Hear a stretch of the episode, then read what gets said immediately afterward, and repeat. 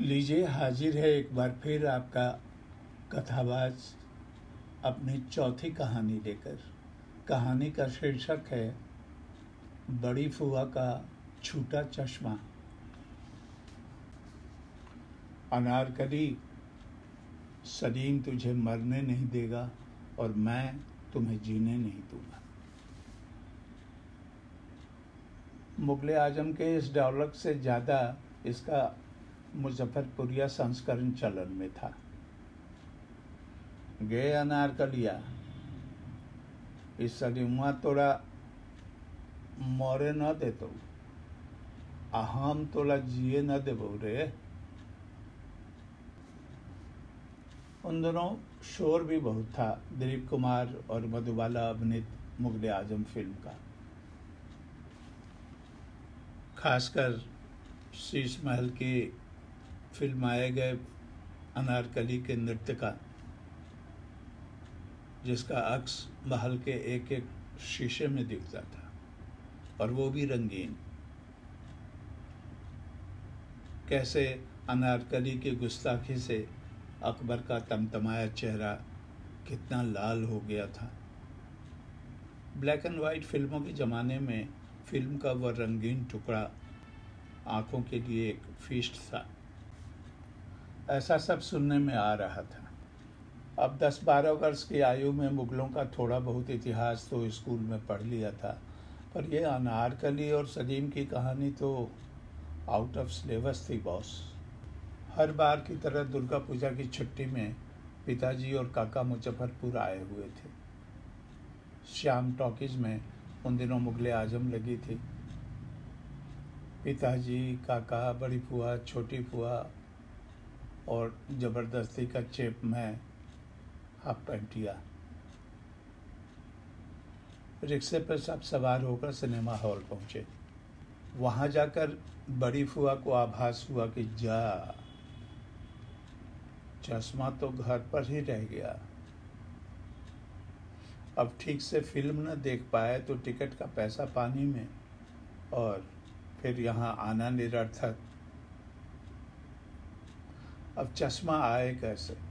लाए कौन मैं समझ गया था कि सबसे छोटा कौन। मैं थोड़ा ज़्यादा ही सीरियस होकर डॉक्यूमेंट्री फ़िल्म देखने लगा। पर मुझे पता था, सब मेरी ओर ही देख रहे हैं। कनखियों से ताड़ तो मैं सब रहा था, पर ढीठ बना बैठा था।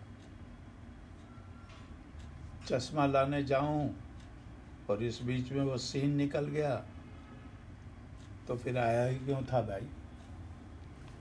पर मेरी एक न चली बंधुओं, मेरी मुट्ठी में दो दोवनी पकड़ा दी गई और कहा गया, रिक्शा पकड़ो और जल्दी जाओ और घर से जल्दी चश्मा लेकर आओ। मरे मन से मैं रिक्शा लेकर घर को चला। पर हाय किस्मत, थोड़ा आगे बढ़ते ही रेलवे फाटक बंद। शायद कोई ट्रेन आने वाली थी। अब इतना समय कहाँ था? रुकने का वक्त ही नहीं था। रिक्शा से कूदकर मैंने घर के लिए सरपट दौड़ लगा दी। घर पहुंचकर चश्मा खोजने में दो मिनट भी नहीं लगे। मुट्ठी में उसे दबाकर जो घूमा तो लगा किसी ने ज़ोर से मेरी कलाई पकड़ ली है। हे भगवान, ये तो सामने बाबूजी खड़े थे। उन्हें सिनेमा से सख्त चिड़ थी।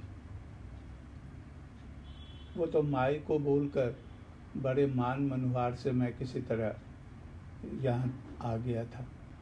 कन्हाई बाबू, एक नंबर के लखैरा हो गया तू